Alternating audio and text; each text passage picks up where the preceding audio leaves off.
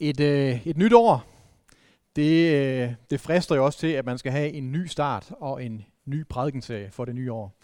Og øh, det er det, som vi øh, tager hul på i dag. Hvis jeg glemte at præsentere mig selv fra begyndelsen af gudstjenesten, så hedder jeg Henrik, og jeg er en af præsterne her. Og sammen med Lars, som den anden præst, så vil vi igennem foråret her prædike os igennem anden Mosebog. Og det kan godt være, at du sidder og tænker sådan lidt anden Mosebog. Det er gammelt stof. Ja, men det er måske en af de vigtigste bøger i det gamle testamente, fordi det er frelseshistorie. Det kan man sige, at hele Bibelen den er. Men vi kan ikke bare begynde der, hvor Jesus og historien om ham begynder, uden at vi også har historien fra anden Mosebog med. Fordi vi kan slet ikke forstå historien om Jesus, uden vi forstår, hvad det er, Gud fra begyndelsen af har været i gang med at gøre. Ikke kun her fra anden Mosebog, helt fra begyndelsen, helt fra skabelsen af, har Gud været i gang med at kalde alt det, der er skabt, og alt det, der er tabt, tilbage til ham selv. Og i anden Mosebog, der finder vi en historie om, hvordan Gud har tænkt sig at gøre det. Og den her historie, der er i anden Mosebog, det er den historie, som Jesu liv, den på en eller anden måde, får, giver, ny, giver en ny fortælling ud fra. Det er fra anden Mosebog, vi har sådan billedet omkring korset. Det er anden Mosebog, hvor der er det her, måske skulle jeg lige sige, at anden Mosebog, den handler jo om, at Israel som et folk, de bliver befriet af Ægypten, bliver ført ud i ørkenen og er der i 40 år, inden de får lov til at gå ind i det her nye land, som Gud han har til dem. Og mens de er her i ørkenen, der skal de lære en masse ting. Og den her befrielsesakt fra slaveriet i Ægypten, det er det, som frelse handler om. Det er et billede på det, Kristus kommer til at gøre. Og ude i ørkenen, der er der på et tidspunkt, hvor de bliver bidt af slanger, og Moses får at vide, at han skal sætte en stav med en slange på, og dem, der kigger på slangen, de bliver, de bliver frelst, de bliver reddet fra den her gift. Og det billede bliver brugt i Nye at ligesom Moses hævede staven med slangen, ligesom skal Kristus hæves på korset.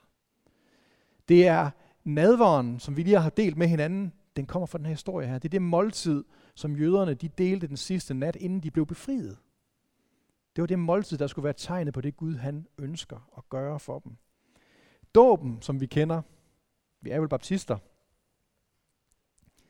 den har sin begyndelse, den her historie, hvor Gud frelser Israel fra Ægypterne, som er efter dem med alle deres soldater, og hvor han frelser dem igennem, hvor han deler vandet og frelser dem igennem det her vand. Og hvis vi kommer tilbage på, til, hvorfor det her det er et billede på det, som Gud gør. Det er den måde, Gud frelser på. Han frelser igennem vand. Og hele fortællingen, den er en beretning om et folk, der er på vej, og et folk, der giver op, og en, for, en fortælling om Gud, der bliver ved. At Gud han bliver ved, selvom vi giver op. Og Gud han slipper aldrig den her tanke om, at han er til for at frelse. At det er hans natur. Og øh, sådan en, en fortælling har vi brug for.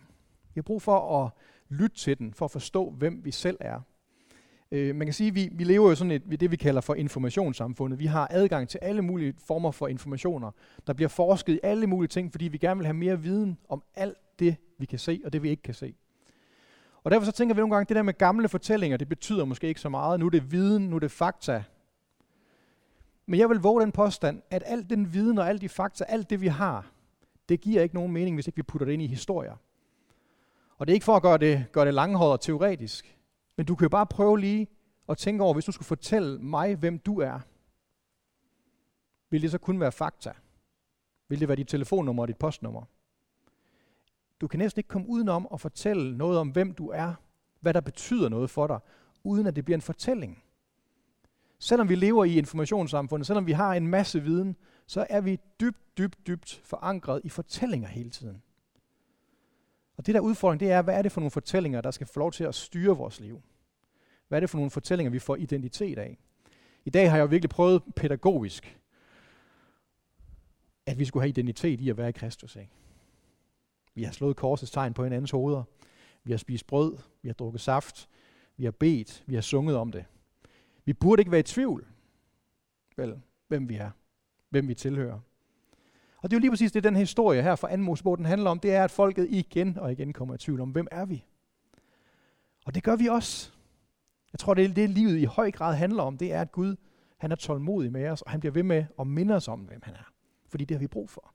Fordi vi glemmer det fordi vi fornægter det, fordi vi flygter fra det, fordi vi gør det til noget helt andet. Og den eneste måde, vi bliver holdt fast i det, det er igennem historier. Det er igennem, at vi ved, hvem vi er, hvor vi kommer fra, hvem Gud han er, og hvad det betyder for vores liv. Vi har brug for sådan en historie her for at genkende, hvem Gud han er. Det er her, vi hører om, hvem han er, hvordan hans natur er.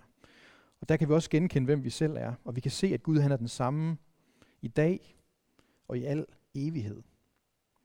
Vi kan også genkende, at vi har det her menneskelige behov for, at vi altid er lidt modstandere, måske, af det Gud gør. Det kan godt være, at vi er glade kristne, men der er altid en modstand i os. Kan det nu passe? Hvordan kan jeg være sikker på? Har han modsagt? Ikke? Har han modsagt? Det har vi brug for at blive mindet om. Vi har brug for at blive spejlet i det. For at vores tro den kan få lov til at vokse og blive sund og stærk og moden. Og det, jeg tror, der kan være den, en af de store udfordringer for os, det er, at vi lever på en måde og i en kultur, hvor det hele det begynder med mig selv, og med min oplevelse af noget. Hvordan jeg oplever det, det er det, jeg holder for sandt. Ikke? Vi har meget svært ved, at der er noget ydre, noget objektivt herude, der skal definere, hvem vi er. Og på den måde, der er den her historie og kristendom, det er en modkultur, fordi vi tror på, og vi bekender, at der er en Gud, som vil frelse os. Og som har en holdning til os. Som holder af os. Som vil os noget. Og det får en kæmpe betydning, hvis vi tør hele tiden at holde det for sandt. At der er noget uden for os selv, som vil os noget. At det hele ikke bare begynder med mig, og med min egen erfaring, med min egen oplevelse. Men at det begynder med Gud, og det handler ikke kun om os. Så den her tekst skal vi tage hul på i dag, og øh, vi skal læse to kapitler. Så jeg har snydt lidt, og jeg har skåret lidt i det, så det bliver sådan nogle, øh, lige nogle, nogle, nogle sætninger, nogle statements, som på en eller anden måde opsummerer begyndelsen, baggrunden for hele den her fortælling, som anden Mosebog handler om. Så lad os rejse os op, og lad os, øh, lad os læse det her højt sammen. Og der er øh, to slides med uddrag på. Nu kom der en ny konge over Ægypten, som ikke kendte til Josef. Han sagde til sit folk, det israelitiske folk er større og talrigere end vi. Lad os nu bære os klogt ad over for dem, så de ikke skal blive endnu flere. De satte så hoverifoder over dem, som skulle plage dem med tvangsarbejde. De tvang dem til trælarbejde og gjorde livet surt for dem ved hårdt arbejde med ler og tegl og ved al slags markarbejde. Så fik hebræernes jordmøder den besked af Ægypterkongen, at der en dreng, skal I dræbe ham. Er det en pige, kan hun få lov til at leve.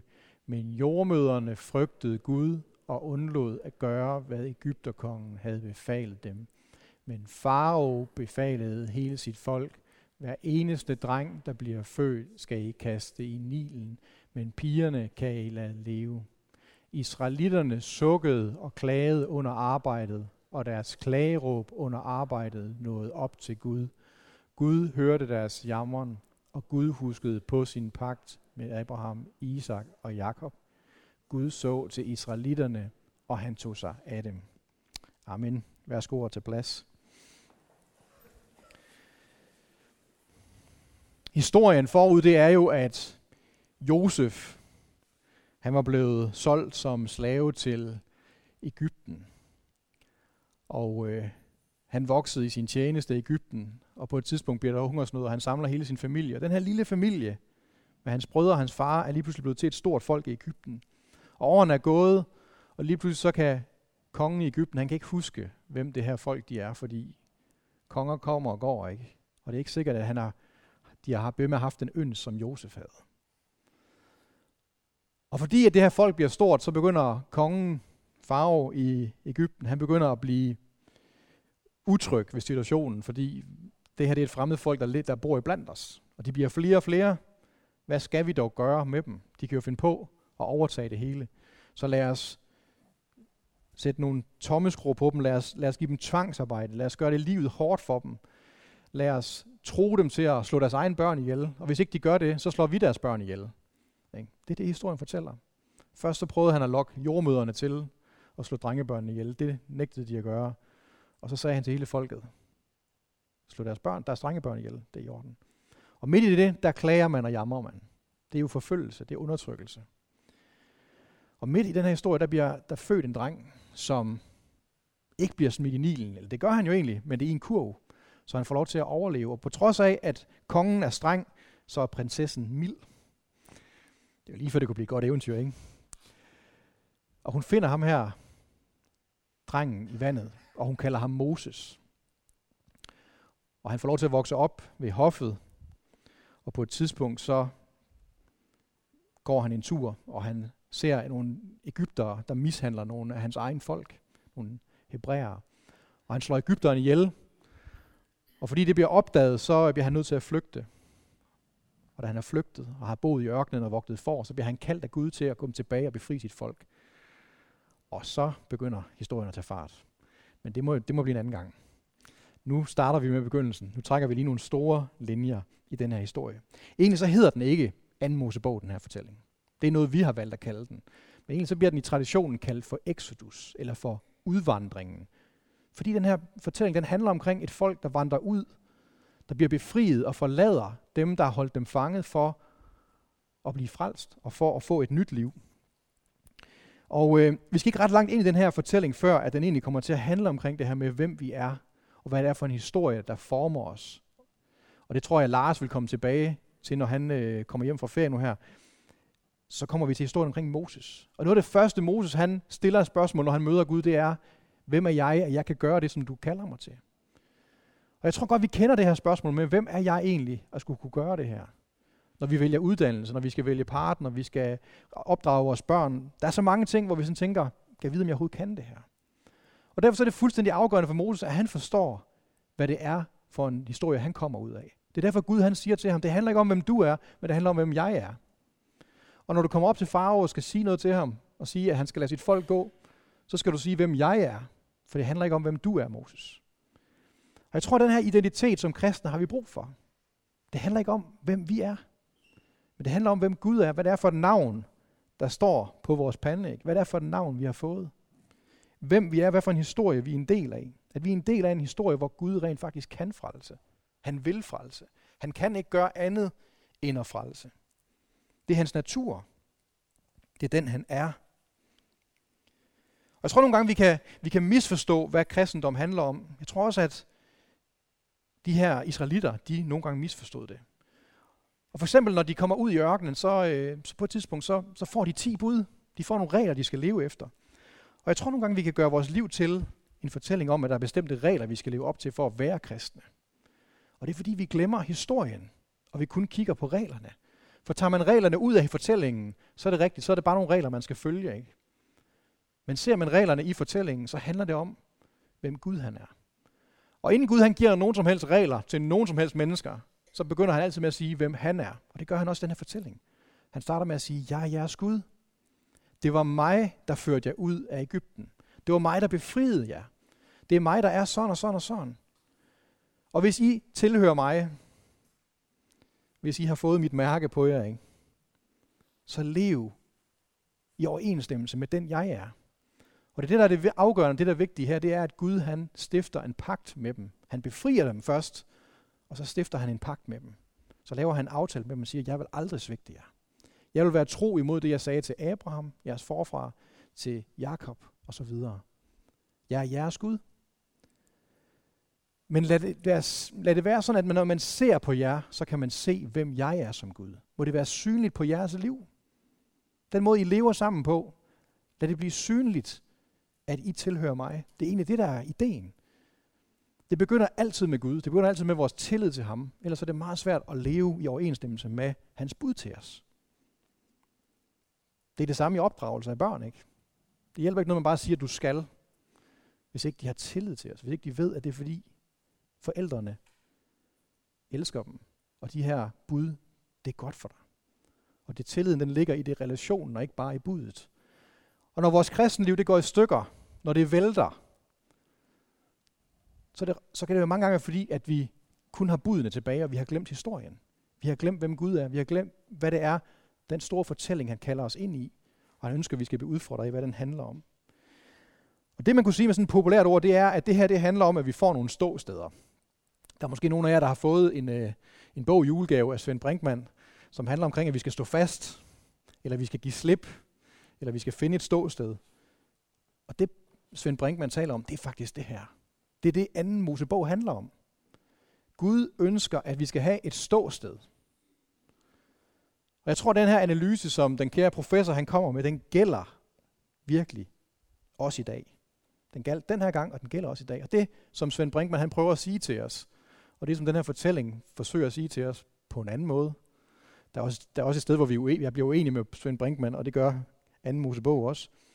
Men det er, han siger, at vi har brug for de her, de her ståsteder, fordi vi lever i en verden, hvor vi har så svært ved at finde mening med vores tilværelse, fordi alting det har kun værdi, hvis det kan bruges til noget.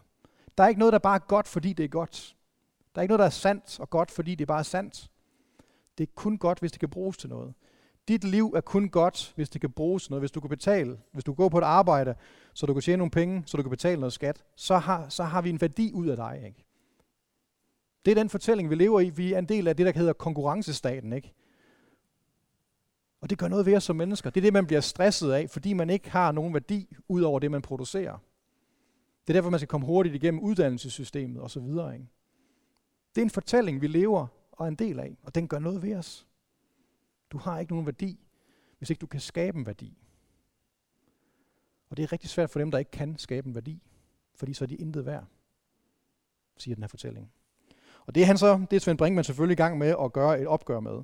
Fordi han siger sådan her, selvom vi har haft en kamp for rettigheder igennem det 20. århundrede, at kvinderne skulle have stemmeret, vi skulle have sociale rettigheder, vi skulle have menneskerettigheder osv., så hele den her frihedstænkning, den har ikke bidraget ret meget, med ret meget mening til vores liv stadigvæk. Vi er blevet frie, men vi er stadigvæk helt vildt fanget.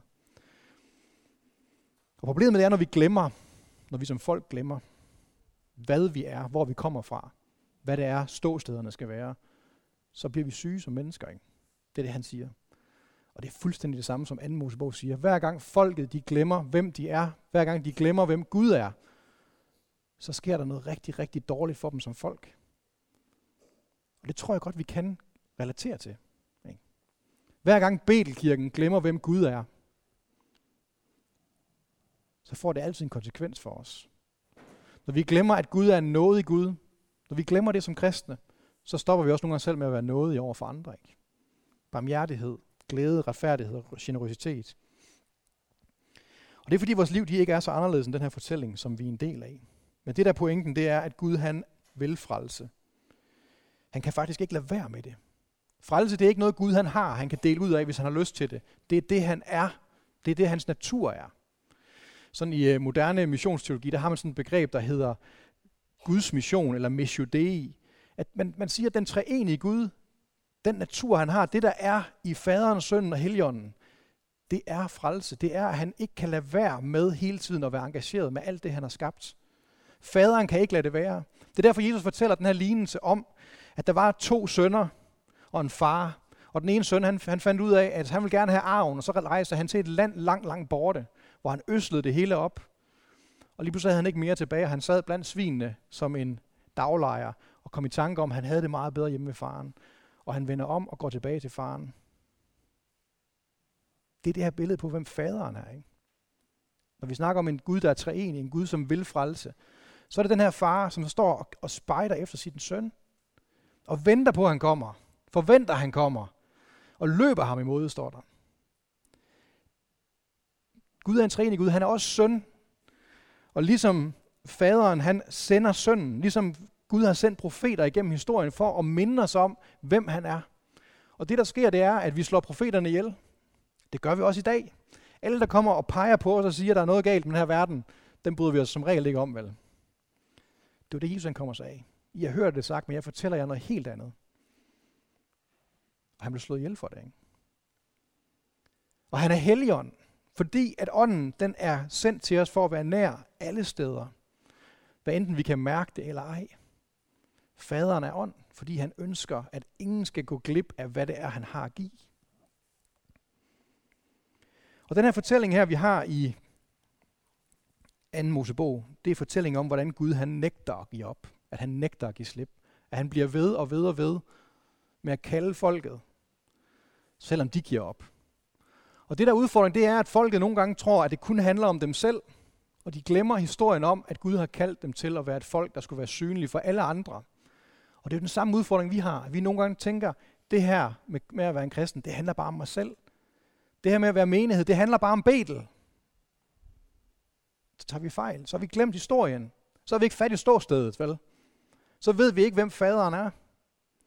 Han er lige så optaget af alle dem, der ikke er en del af Betel. Alle dem, der ikke er en del af en menighed i Danmark. Alle dem, der aldrig har hørt om Kristus. Ligesom Israel skulle være et lys for, for verden, så er vi sendt til at være et lys. Ikke? Den historie, den må vi aldrig glemme. Fordi så misser vi pointen med, at faderen han er her for at frelse. Og det er det budskab, som vi skal grave os ned i. Vi skal pakke op. Og jeg vil opfordre jer til at læse det. Læs det i jeres netværksgrupper. Læs anden Mosebog. Og forsøger at følge nogle af de her historier, hvordan måde de går ind i det nye testamente på. Det er meget interessant at se. I kan få det første hint her. Prøv at læse indledningen til Matteus evangeliet sammen med indledningen eller historien, der er i anden Mosebog. Så vi se, at Matteus evangeliet det begynder med, at Jesus han bliver født. Der er sådan en slægtstavle. Hvad for en slægt han kommer fra? Han kommer fra Abrahams slægt, og han kommer fra Davids slægt, står der. Og jeg ved godt, det er ikke Jussi Adlers måde at starte en roman på, vel? Vi, vi tænker slet, det springer vi hurtigt over. Men hvis man er jøde, så er det vigtigt, hvor du kommer fra, hvem du er, hvem din far og mor er. Hvis du er fra Abraham slægt, så ved du, at du er ud af den pagt og den velsignelse, som Gud har lovet. At igennem dit folk, der skal hele verden velsignes. Hvis du er ud af Davids slægt, som er et billede på Messias, så er det så er det, det her kongerige, som Gud han ønsker at bringe. Og så står der omkring Jesus, han bliver født, og der kommer en forfølgelse, står der. At de vil slå børnene ihjel. Det har vi ligesom hørt før, ikke? Og de, der står, at Josef han flygter med Jesus til Ægypten. Det står der i Matteus evangeliet i begyndelsen. De er i Ægypten. Og da der bliver fred, så vender de tilbage igen. Og så hører vi ikke så meget om Jesu liv, før han en dag går ned til Johannes, der står ved vandet, og bliver døbt af Johannes. Og efter han er kommet ud af vandet, så står der, at han bliver ledt af ånden ud i ørkenen i 40 dage. Har vi hørt den historie før? Det tror jeg nok. Det er historien omkring Anne Mosebog. Det er historien omkring Israel. Og det er jo ikke tilfældigt, at Matthæus har valgt at fremstille historien på den her måde. Det er fordi, han ønsker at fortælle os, det her det er Guds frelseshistorie. Det er den her måde, Gud ønsker at frelse på. Det er derfor, at dåb og kors og nadver, det har så stor betydning. Fordi det er fortællinger, vi deltager i, om hvordan Gud han ønsker at frelse.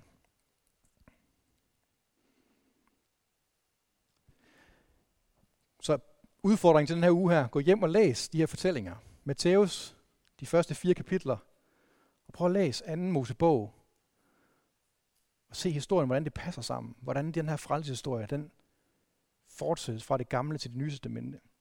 Og så vil jeg gerne have, at du tænker over en bestemt ting, og det er det her med modstanden. Hvad er det typisk, der vil være modstanden i dig imod det, du hører? Imod det, du bliver fortalt? Fordi det er en historie omkring, hvordan vi som mennesker er modstandere af det, Gud vil. Hele vejen igennem 2. Mosebog, der, der er folket hele tiden modstander. Moses er også en modstander. Han vil ikke, han tør ikke. Han har alle mulige undskyldninger for, hvorfor han ikke skal gøre det, Gud kalder ham til.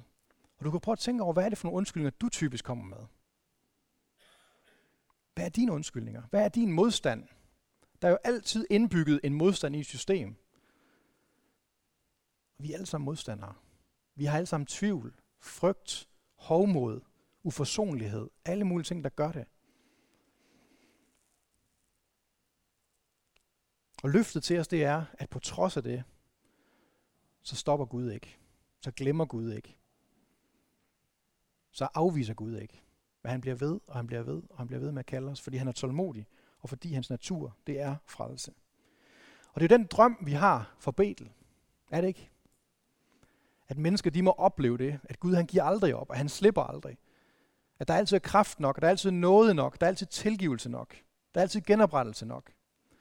Og det her år her, det må blive sådan et år, hvor mennesker, hvor vi og hvor alle mulige andre mennesker får lov til at opleve, at Gud han er på det her sted her. Det går, at vi ikke vidste det. Det går, at vi havde glemt det. Det går, at vi havde opgivet det.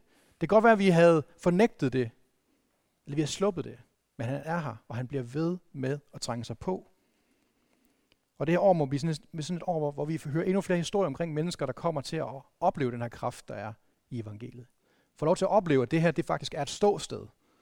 De får lov til at opleve, at det her kors, vi kan sætte på en andens pande, at det er sandt, at der er frelse i Jesu navn, og det betyder noget at være et barn af Gud. Og det håber vi, at I har lyst til at være med på den rejse. Og blive spejlet og blive udfordret. Fordi hold fast, hvor skal det her folk igennem meget. Og hold fast, hvor minder det meget om det, vi er igennem. Hvor meget minder det meget om vores modstand.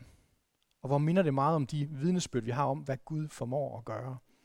Og det skal vi hygge os med igennem det her forår her. Og jeg håber, I har lyst til at tage med på den her rejse. Lad os bede sammen. Gud, vi takker for, at du er frelse. Og du ikke gør noget andet end at række ud til os. At du aldrig giver op. At du er umådeligt tålmodig med os, Gud. Og når vi glemmer, og når vi flygter, og når vi nægter, og når vi misbruger, når vi giver op, så er du der stadigvæk som den her far, der står ved vejen og venter på, at dine sønner kommer hjem. Og Gud, nu beder jeg om, at vi sammen som fællesskab, må vi, må vi huske på den her historie. Må vi se, at den her historie, det er vores historie. At det her, det er vores ståsted. At det her, det er vores identitet og vores arv. Og det her, det er fortælling om, hvad du ønsker at gøre, hvad du har gjort, og hvad du ønsker fortsat at gøre. Og hjælp alle os, der lever med, og har svært ved at leve med at holde det her for sandt.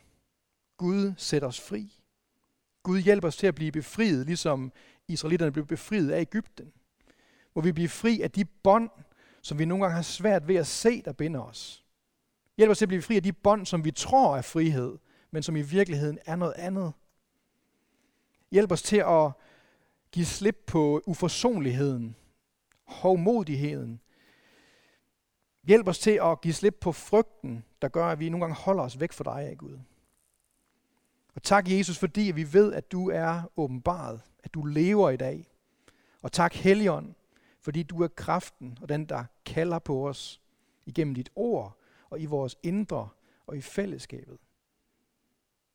Hjælp os til som menighed at høre, hvad det er, ånden siger til os i det her nye år.